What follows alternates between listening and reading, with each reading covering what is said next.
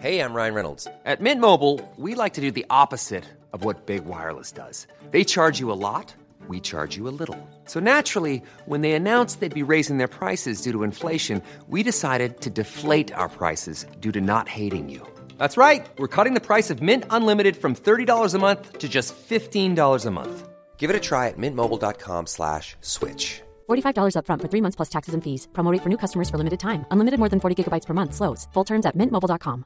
Ever catch yourself eating the same flavorless dinner three days in a row? Dreaming of something better? Well, HelloFresh is your guilt-free dream come true, baby. It's me, Keke Palmer. Let's wake up those taste buds with hot, juicy pecan-crusted chicken or garlic butter shrimp scampi. Mm. Hello Fresh. Stop dreaming of all the delicious possibilities and dig in at HelloFresh.com. Let's get this dinner party started. Hey there, it's Michele Norris. I'm host of a podcast called Your Mama's Kitchen. When I travel, I'm usually looking for a way to find a taste of home when I'm not at home. And one of the things I love to do when I am at home is entertain. And Airbnb allows me to do that. When I was in California recently, I rented a house that had a great kitchen. And when we were sitting around the table, we we're all thinking, we're in someone else's house. Someone could be in all of our homes as well. If you have a home, but you're not always at home, you have an Airbnb. Your home might be worth more than you think. Find out how much at airbnb.com/slash host. We are all entitled to sexual health, just as much as physical and mental health.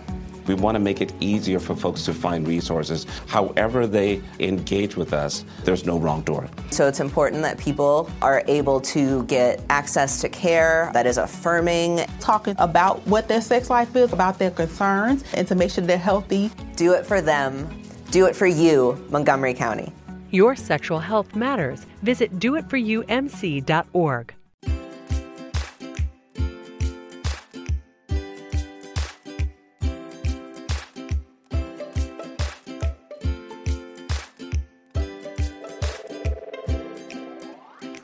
everyone, Scott Hanson here from NFL Red Zone. I hope you're checking out one hour of Five Yard Rush, one of the best podcasts on NFL football in the UK. Hey, what's going on, Rush Nation? It's Murph here. It's Wednesday, and it's time to look ahead to the slate of games uh, from week 13. So, uh, in terms of the scheduling for this, uh, I'm going to break this down into two parts. Uh, I did this as a look ahead podcast last week in one go and it was viewed pretty uh, pretty well. People found a lot of value out of it. Got some very lovely comments, and if you were kind enough to send some along, then thank you very much. Uh, it's given me sort of the green light to to do this again this week and to look at all the different games and think about what do we need to know when we're thinking about the slate, questions we need to answer in order to decide who we're going to be starting, and some useful information to consider for lineups.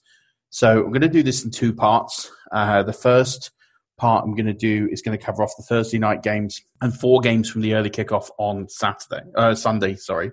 And the reason I've done it like that is they're games that and team well the first of all Thursday night games you want to get that information as soon as possible so that just made sense and then in terms of the the four games I've picked on Sunday from the early kickoff it's just because we're not waiting on a lot more information I'm there's some of these games that I'm really waiting on more information to make some key decisions and so would rather wait a little bit later on in the week. So we'll have that one out on Friday, where I have a lot more information in terms of injuries and in terms of just a few other situational bits and pieces. So really good to to split this into two parts, and that way it's not an hour of me just talking at you in your ear, uh, going through stats.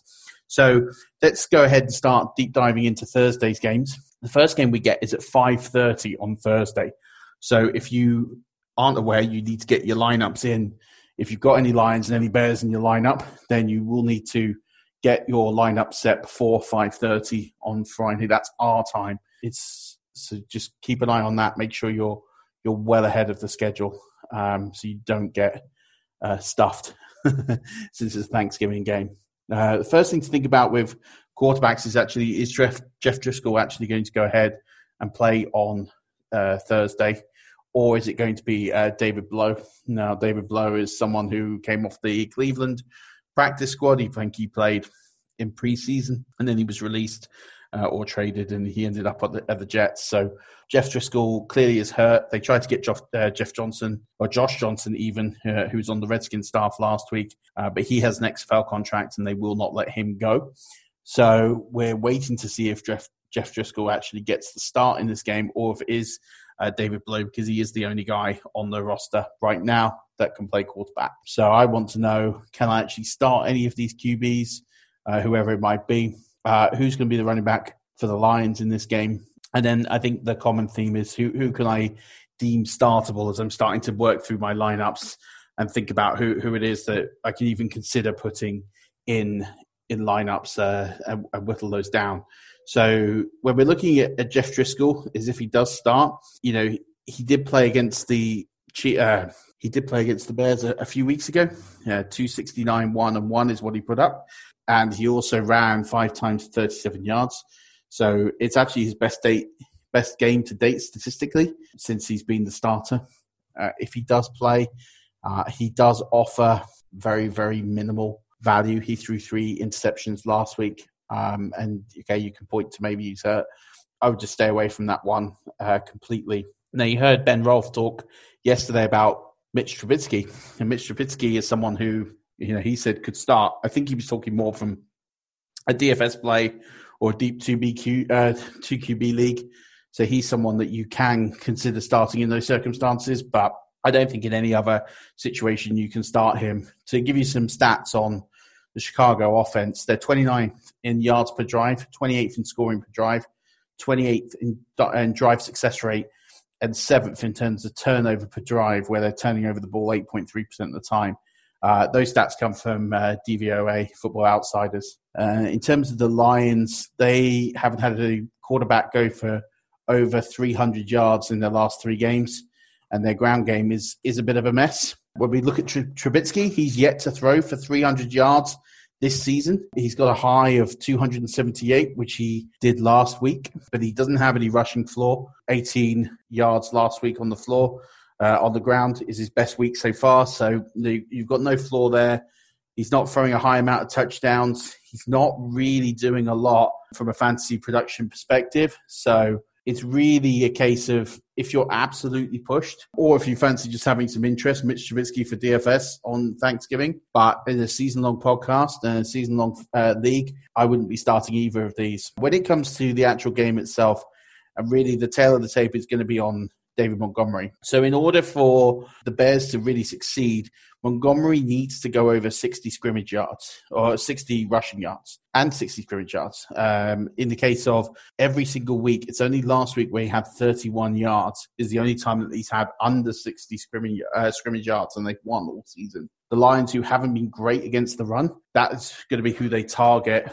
And since Montgomery has been really disappointing, he's someone I'm not overly confident we get to the starters. I'll tell you roughly whereabouts. So I've put him in in the rankings and something for you to consider. But I don't think at this stage I'd be looking at taking any of these quarterbacks. I think there's better ones on, on offer for you. When it comes to uh, Lions running back, it is Mo Scarbrough. So since week four, the Lions running backs have only had two performances of over 50 rushing yards. So that's uh, Mo Scarbrough, who got 55 or 14 carries, which is the high since week four. And then that was in week 11. And then last week, he had 98 off 18 carries. Chicago give up one touchdown a game to running backs this season. In terms of Mo Scarbrough, he's definitely a start. Do I think he's a really high start? No, he does offer potentially a safe floor if he gets the volume, and it's not exactly like either of these teams is going to blow out the other. It's, it should be quite a low scoring affair. So I do like Mo Scarbrough in that probably high end running back three range, um, which we'll get to. But really, this is going to be quite a, a difficult watch. Uh, those of you coming home from work, maybe put this one on record and then watch it at a later date. I don't see there being a lot of points here. It's going to be scrappy. You probably expect the Bears to win it just on their defense is probably the only part of this game that you'd say is uh, somewhat above average. So in terms of starting assets in this game, you've got Mo Scarbrough, who I would say is a, a running back three. I would say generous. He could pop into running back two, low end territory. Although I'd be surprised uh, if that's where he finishes this week. The other two players you could start from the Lions, uh, Golladay and Jones. They're both wide receiver threes for me. Uh, I would say Jones probably has slightly bit more appeal Um, but either way, I don't fancy either of these guys to have a huge performance, especially if it is David Blough who is going to be throwing them the football. In terms of the Bears, I mean, in a two quarterback league, yeah, I guess you could start Mitch Trubisky. I certainly would be excited about that. Um, David Montgomery, as I mentioned, he's just been really disappointing. I'd say he's probably a running back three at this point. Uh, him and Scarbrough probably very close in my rankings. Then you've got Allen Robinson. Allen Robinson has been phenomenal despite everything that's going on. So I'd say he's a high end uh, wide receiver two play in this. There is a sneaky play here. It's someone that you might want to look at on, on waivers still, if or free agency if he's cleared waivers. That's uh, Anthony Miller. So Anthony Miller uh, has had 23% of uh, target share in the last two games. He's had six targets in, in both games. So he's someone that could be worth a sneaky sort of low end wide receiver three, wide receiver four play. Um, so if he's available in your league, he's probably worth uh, picking up. Taylor Gabriel uh, is dealing with a concussion, and he is somebody that might not go on Thursday. So if you are desperate for a wide receiver, you could probably do worse than Anthony Miller right now. And then don't worry about tight ends in this game. They're going to be hopeless. I think Chicago are going to look at rolling out um, another tight end uh, instead of uh, Ben Brockner or whatever his name might be. Uh, just ignore the tight ends in this game. It's not going to be pretty.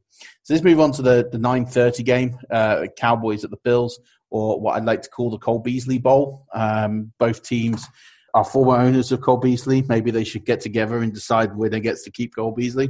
Uh, might make it a little bit more exciting. But I think this should be a good game.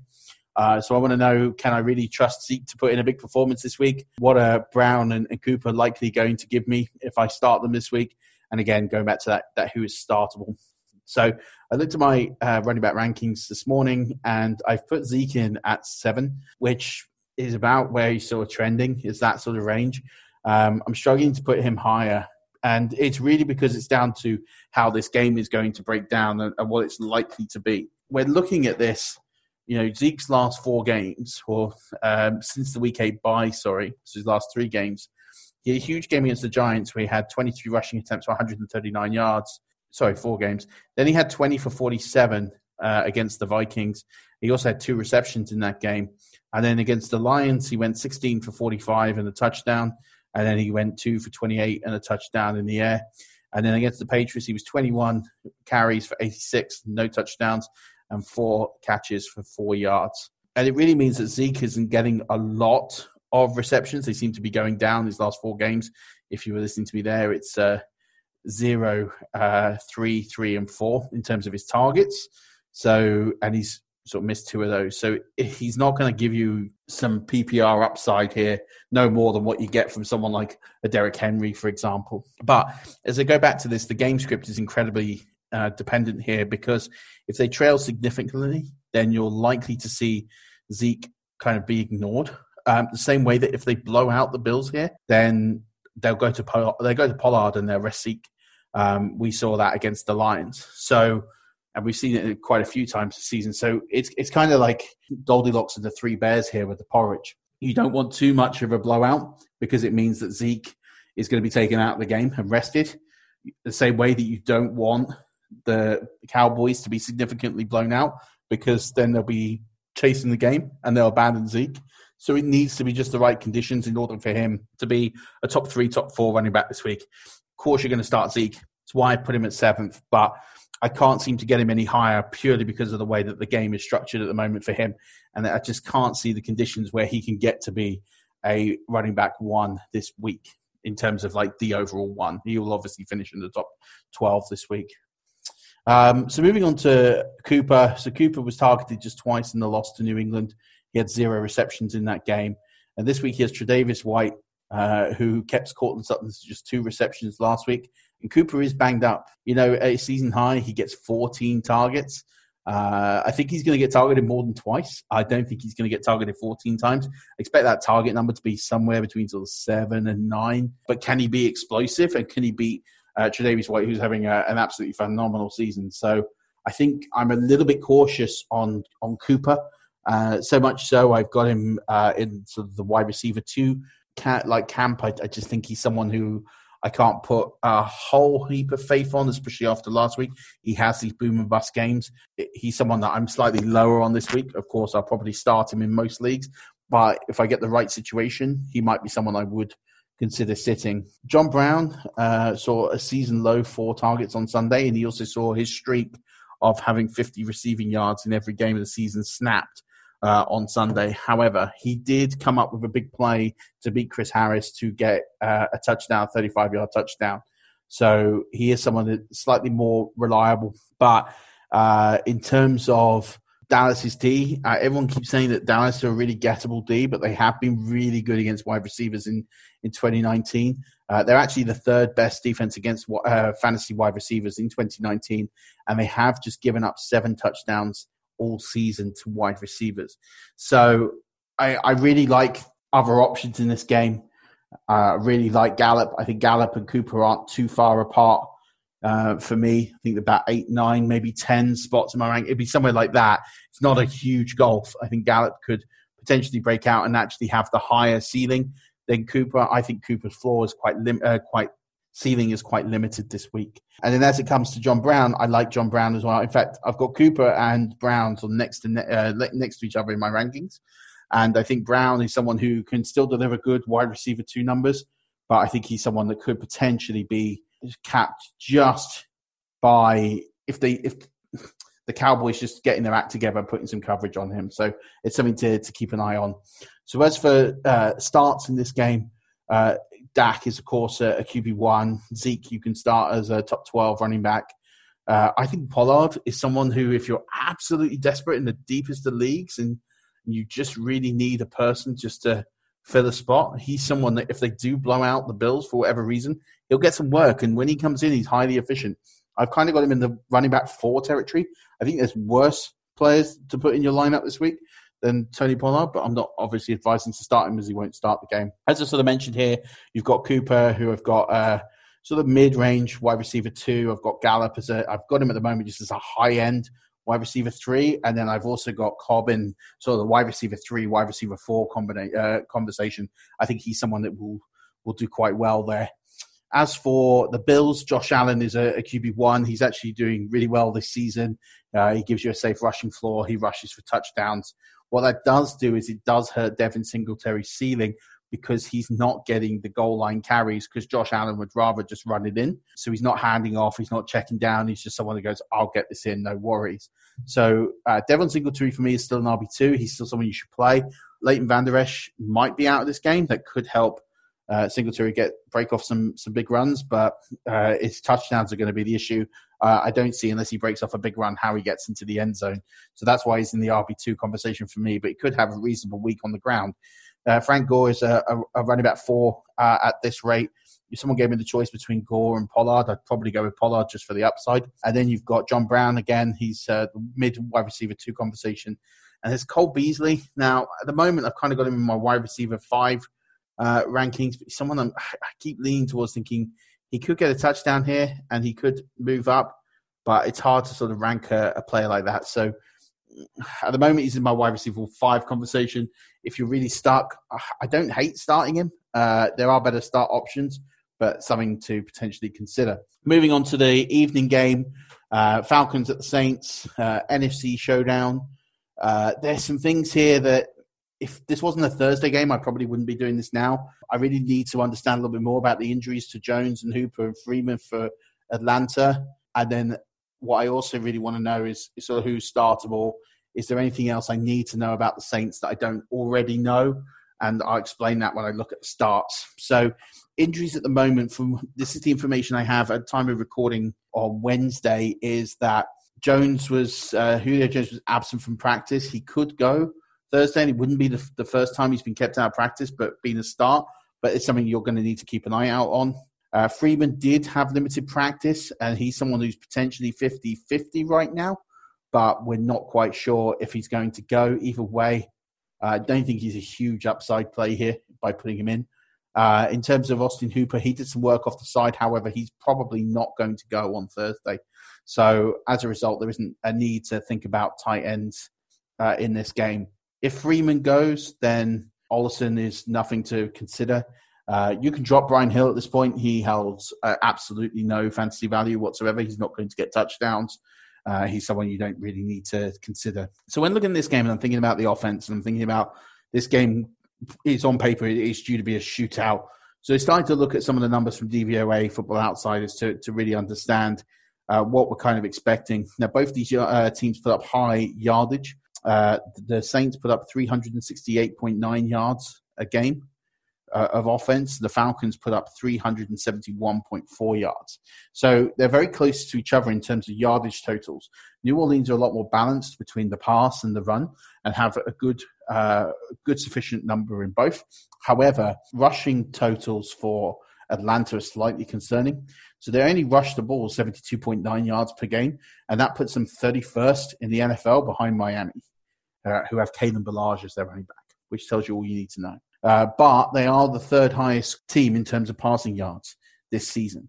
Um, so when I dig down and look at their totals, the New Orleans offense is uh, currently 10th in uh, yards per drive, they're seventh in points per drive, and ninth in drive success rate.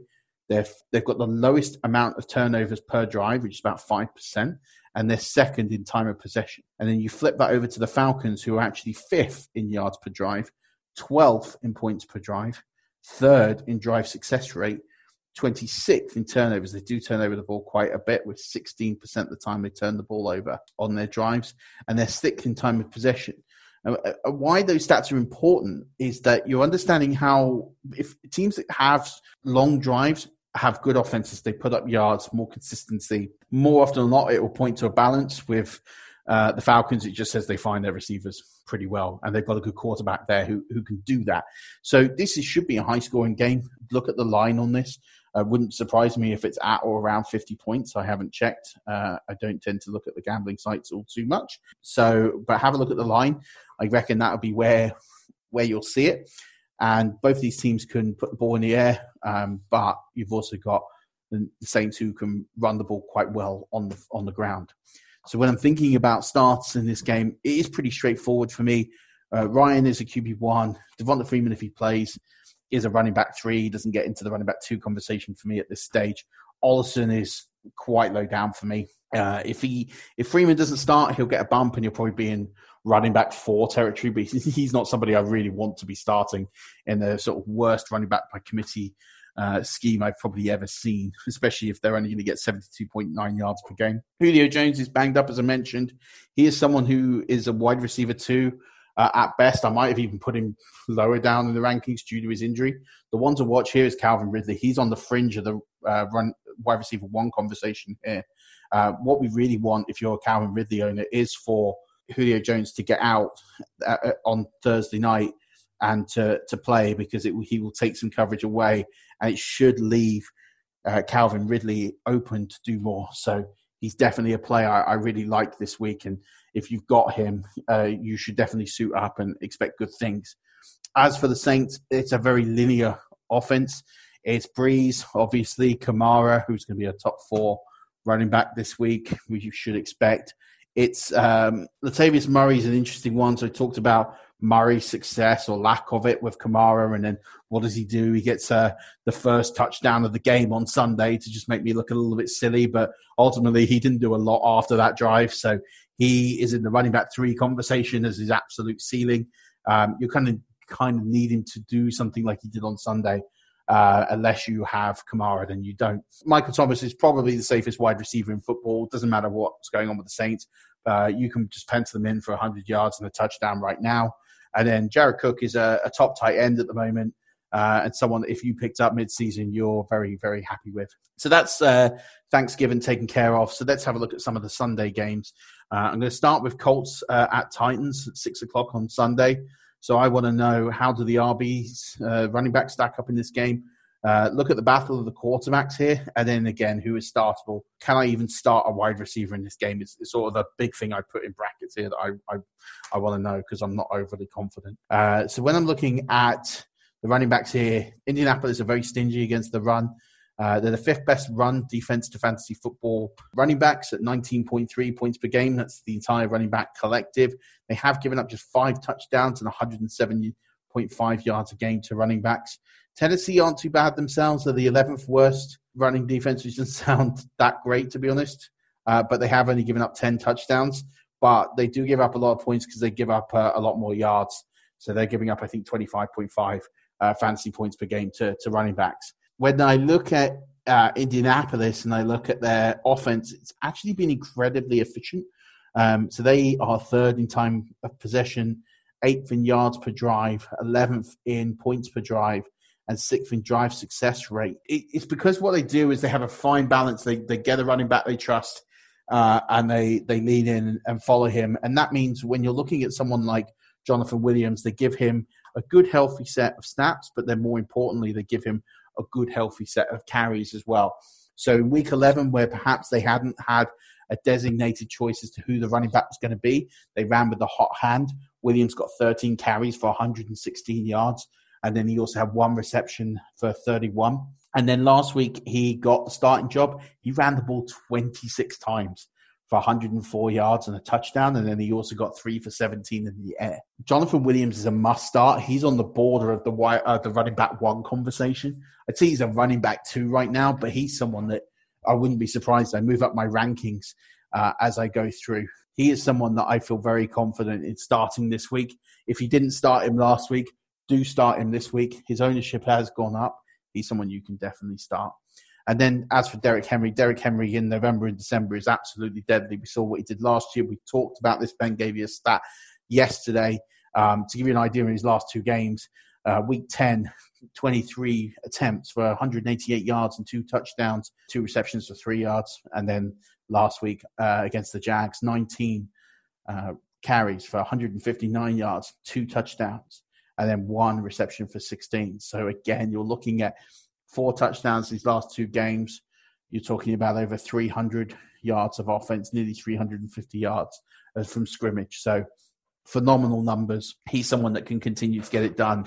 Fire up Derrick Henry if you've got him this week. You should feel very comfortable starting him in every league, and Jonathan Williams as well. The quarterbacks themselves, Tannehill has been on one heck of a run since he's got the job. So, according to JJ Zachariason, since Tannehill became the starter, these are all the quarterbacks who have played a minimum of four games who have more fantasy points per game than Ryan Tannehill. Lamar Jackson. That's it. End of list. Lamar Jackson. So he's currently the quarterback two since he has been the starter. It's mostly down to his safe rushing floor. He's had three rushing touchdowns in his last three games, including two on Sunday. So he is someone that you can feel pretty confident, even though that Indianapolis are 11th against fantasy quarterbacks. Uh, they have given up 17 touchdowns in the season with eight interceptions. They are giving up just short of 17 fantasy points per game. Uh, but I think Tannehill is going to probably exceed that a little bit more. He should probably get you closer to 20, 22 points on the weekend. And then Tennessee themselves, and then you look at Jacoby Brissett. So Tennessee's numbers are very similar to Indy. Uh, they've also, they're 14th against fantasy quarterbacks, 17 touchdowns with nine interceptions uh, but they give up slightly more yards. So Tennessee is 17.7 fantasy points per game. So it's less than a point in it uh, between the two a week. Brissett has had less than 200 yards in his last three games. They will just establish the run. That's why I'm saying you should just concentrate on Williams. Uh, Williams is a very safe uh, volume. Uh, and also, I think Brissett is still not quite 100%. They've definitely rolled him out there to try and just win games they couldn't win games with with Brian Hoyer. He lost to Miami, and that was kind of devastating. Brissett for me is someone that you've got to potentially not look at um, this week. But I think Tannehill is definitely someone you should start. And if you're struggling at the, the quarterback position, he's someone you should be picking up and just plugging in uh, until things go wrong. Now, AJ Brown, uh, some people might have thought he maybe look a bit silly. Uh, he had a big week last week. However, he still only had four reception so when I broke down the Tennessee numbers, and if you haven't listened, listen to last week's show because this is a trend base. This is what the point of this particular podcast is going to be, is looking at trends over the week. So the data that we had, even though it says week 12, it's still relevant. It's still relevant to look at those trends. And I said to you that no Tennessee wide receiver was getting more than four receptions, and he kept that off. He just made big plays. And that's something that isn't going to change all that much. Tannehill isn't throwing the ball more than 20 times a game. He threw the ball for 18 times on Sunday. So AJ Brown, once he got all these yards and everyone's saying, oh, you should pick him up, at the end of the day, it's a process. You can't bank on him getting all those yards because he hasn't had more than four receptions in a game all season. So he's someone I don't particularly like as a long term alternative. Uh, as to to start in this game, As I said, probably none of the wide receivers. Hilton, if he's fit, it's looking like it's going to be a struggle if he does start, uh, especially after what happened on, on Sunday. Yeah, uh, Thursday when they played. Seems like a long time ago. Um, so he's someone that I put in the wide receiver three category right now. Brissett, unless it's a two QB league and you're desperate, I wouldn't be starting him. Uh, Williams, I've got plugged in as a high end RB2 right now. He's someone that could fall into the RB1 conversation. I would not be surprised. Um, also, some love to, to Jack Doyle here because uh, Eric Ebron's out. Uh, therefore, Jack Doyle is going to see more targets. He's someone that I can consider a tight end one. He's probably safe around uh, top 10, bottom end of the top 10 right now in terms of tight ends this week. Tannehill, definitely QB1. Definitely start him if you have him, unless you happen to have a Mahomes or Jackson, then you know you shouldn't really be carrying two QBs at this stage. Henry is a locked and load RB1. That's that's it. That that's all you need to know about Tennessee. AJ Brown is at best a wide receiver five. He's a desperation play. If you're absolutely stuck and you can't get a Beasley uh, and you can't get anybody else who I've already mentioned, then fine. Johnny Smith is uh, he didn't even have a reception last week. You can just leave the the tight ends for Tennessee completely out the way. So these next couple of games are going to be quite short because there's not really that much I can give you because you're either going to start or not start players from these teams. Um, and they're pretty easy situations to work out. I'm going to start with the Ravens at the 49ers, who's also six o'clock on Sunday.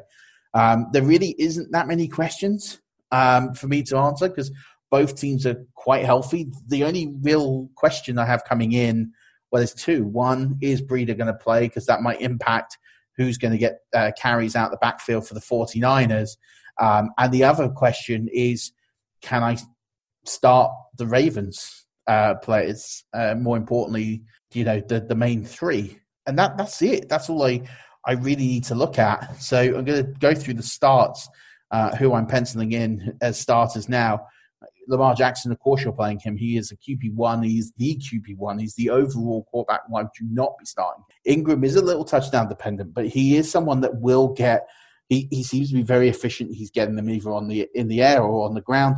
He's someone that's getting his, and he's definitely an RB one this week, and you can lock and load him. And uh, Andrews as well. He's a tight end one. Those just they, you're never not playing those players. This is why I don't need to spend a lot of time here on the Ravens. They're a great team. You can listen to how great they are. You can watch how great they are. I don't need to give you a lot of analysis here because other than who to start, and those three uh, must starts every week between now and the end of the season if they take the field. Marquise Brown, I put in the wide receiver four conversation. It really depends on who covers him. Uh, he's someone that will have great games and then he will have poor games. He's just boom or bust.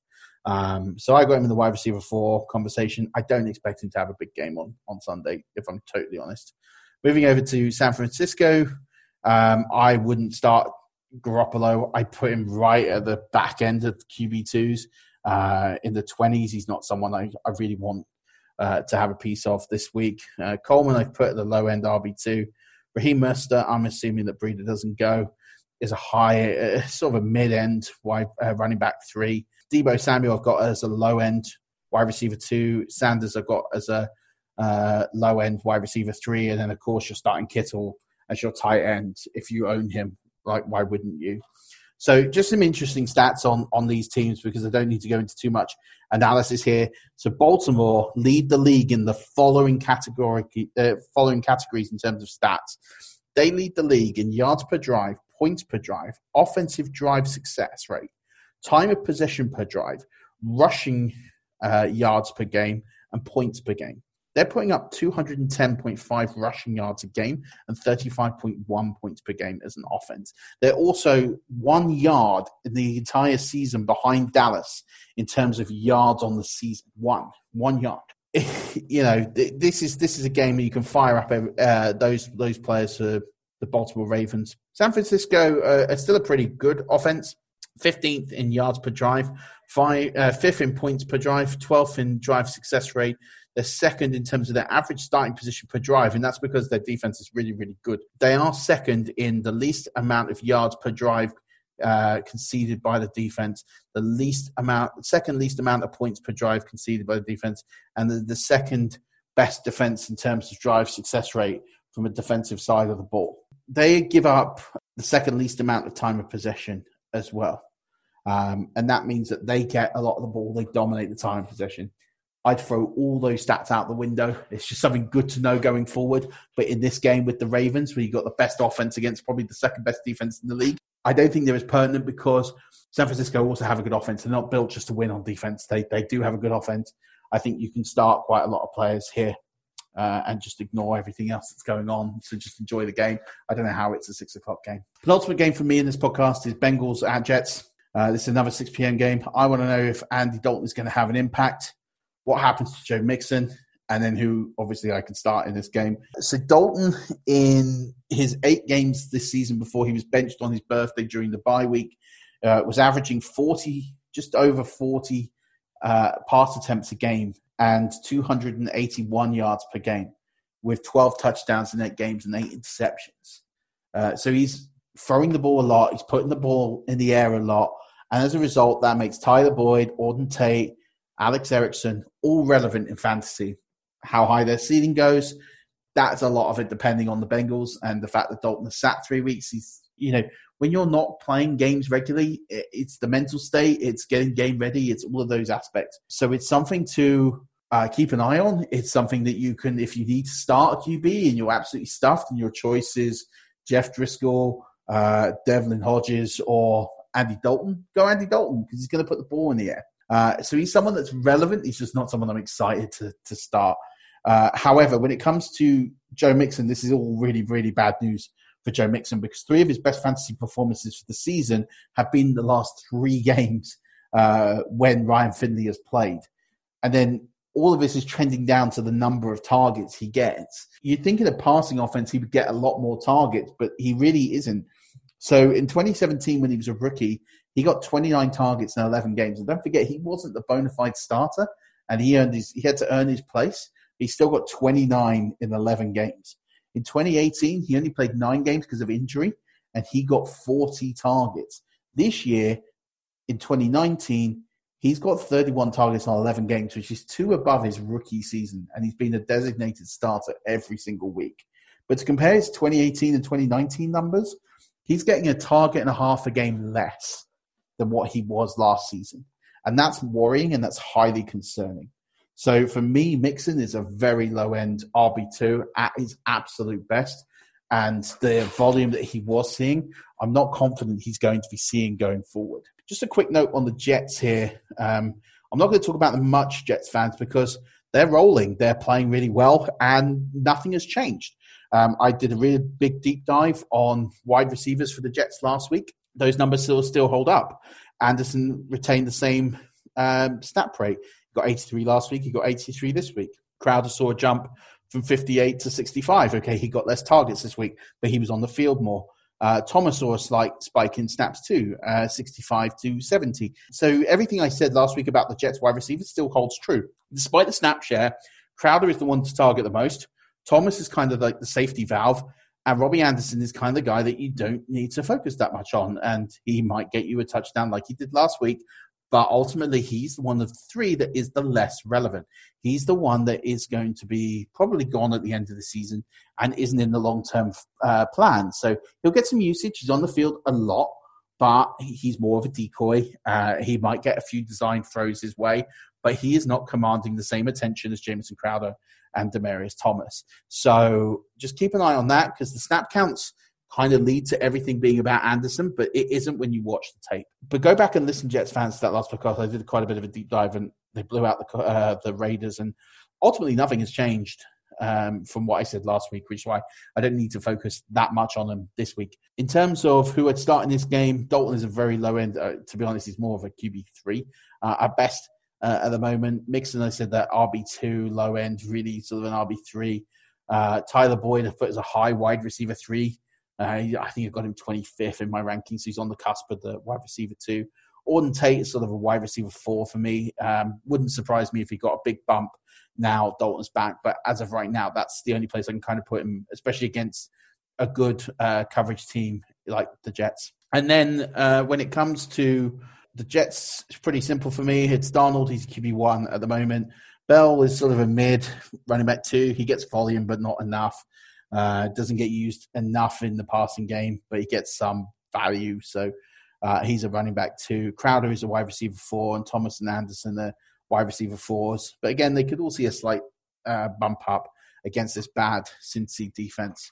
Uh, I lied there when I said that was the penultimate game. There's actually two left I'm going to cover off very quickly. But again, games I don't need to spend too long on.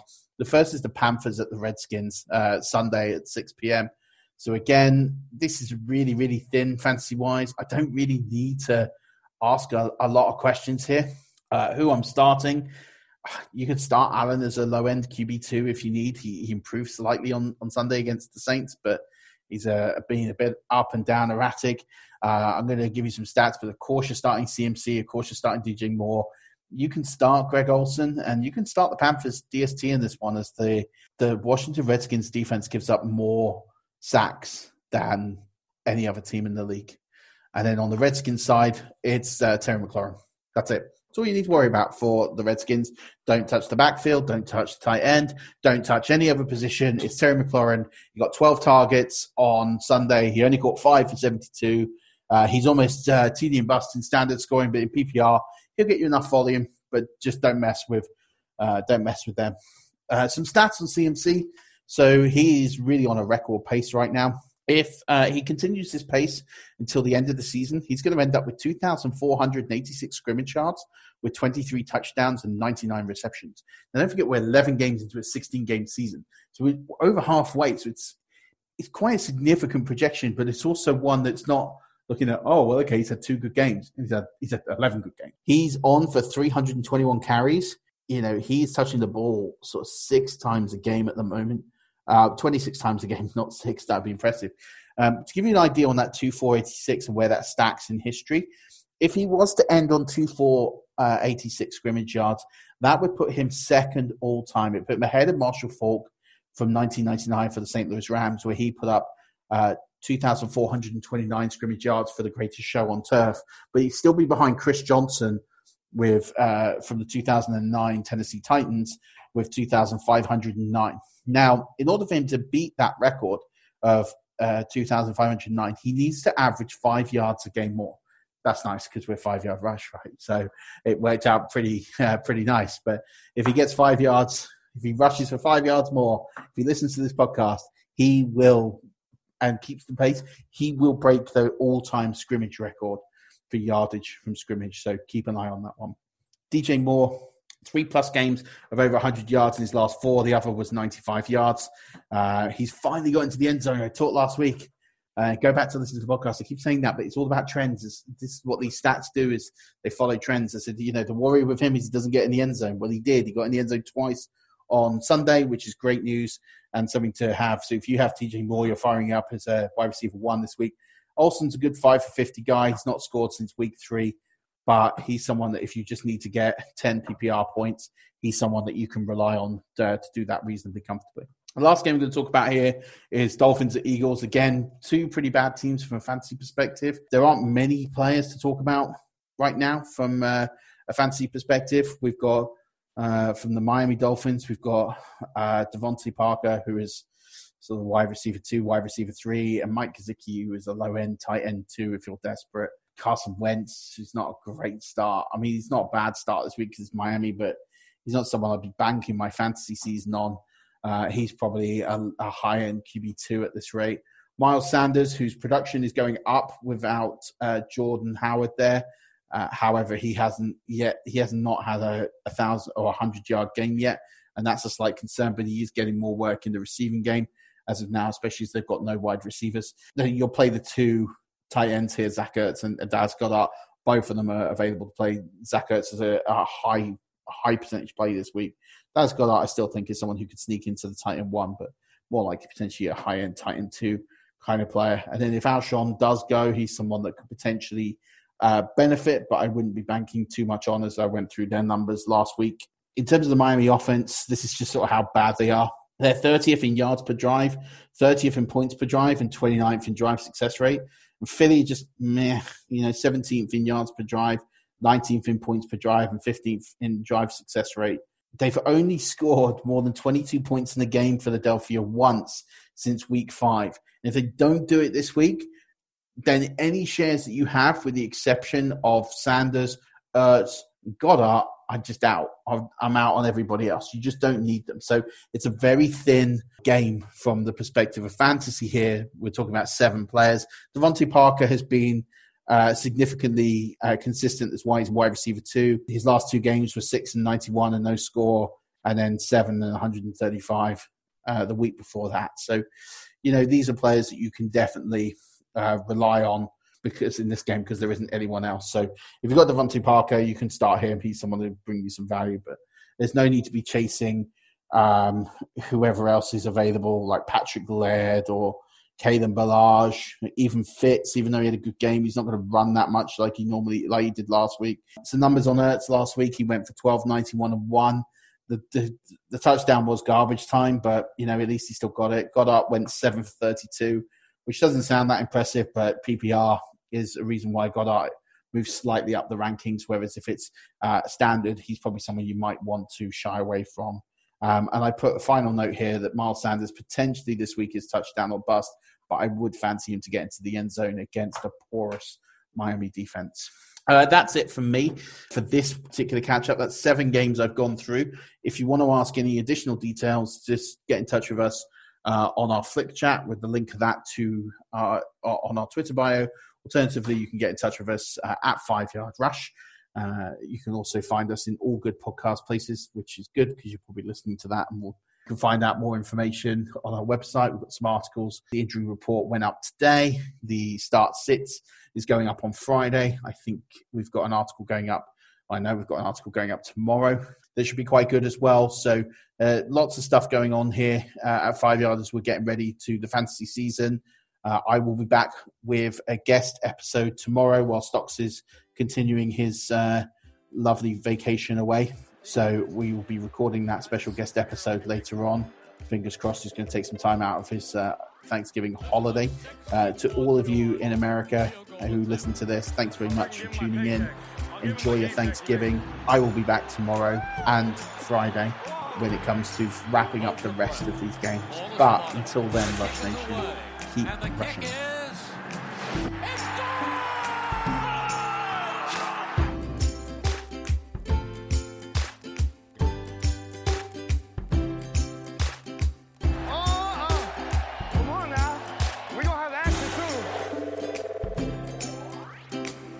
You can live a long, healthy life if you're HIV positive. With the current treatments, we can get patients down to being undetectable. The array of options is so much greater today. You equals you.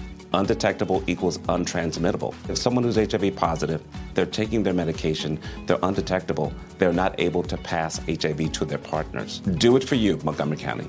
Your HIV treatment is their prevention. Get more information at doitforyoumc.org. Planning for your next trip? Elevate your travel style with Quince. Quince has all the jet setting essentials you'll want for your next getaway, like European linen, premium luggage options, buttery soft Italian leather bags, and so much more. And it's all priced at 50 to 80% less than similar brands. Plus, Quince only works with factories that use safe and ethical manufacturing practices. Pack your bags with high-quality essentials you'll be wearing for vacations to come with Quince. Go to quince.com slash trip for free shipping and 365-day returns. Ever catch yourself eating the same flavorless dinner three days in a row? Dreaming of something better? Well, HelloFresh is your guilt-free dream come true, baby. It's me, Keke Palmer. Let's wake up those taste buds with hot, juicy pecan-crusted chicken or garlic butter shrimp scampi. Mm. Hello Fresh. Stop dreaming of all the delicious possibilities and dig in at HelloFresh.com. Let's get this dinner party started.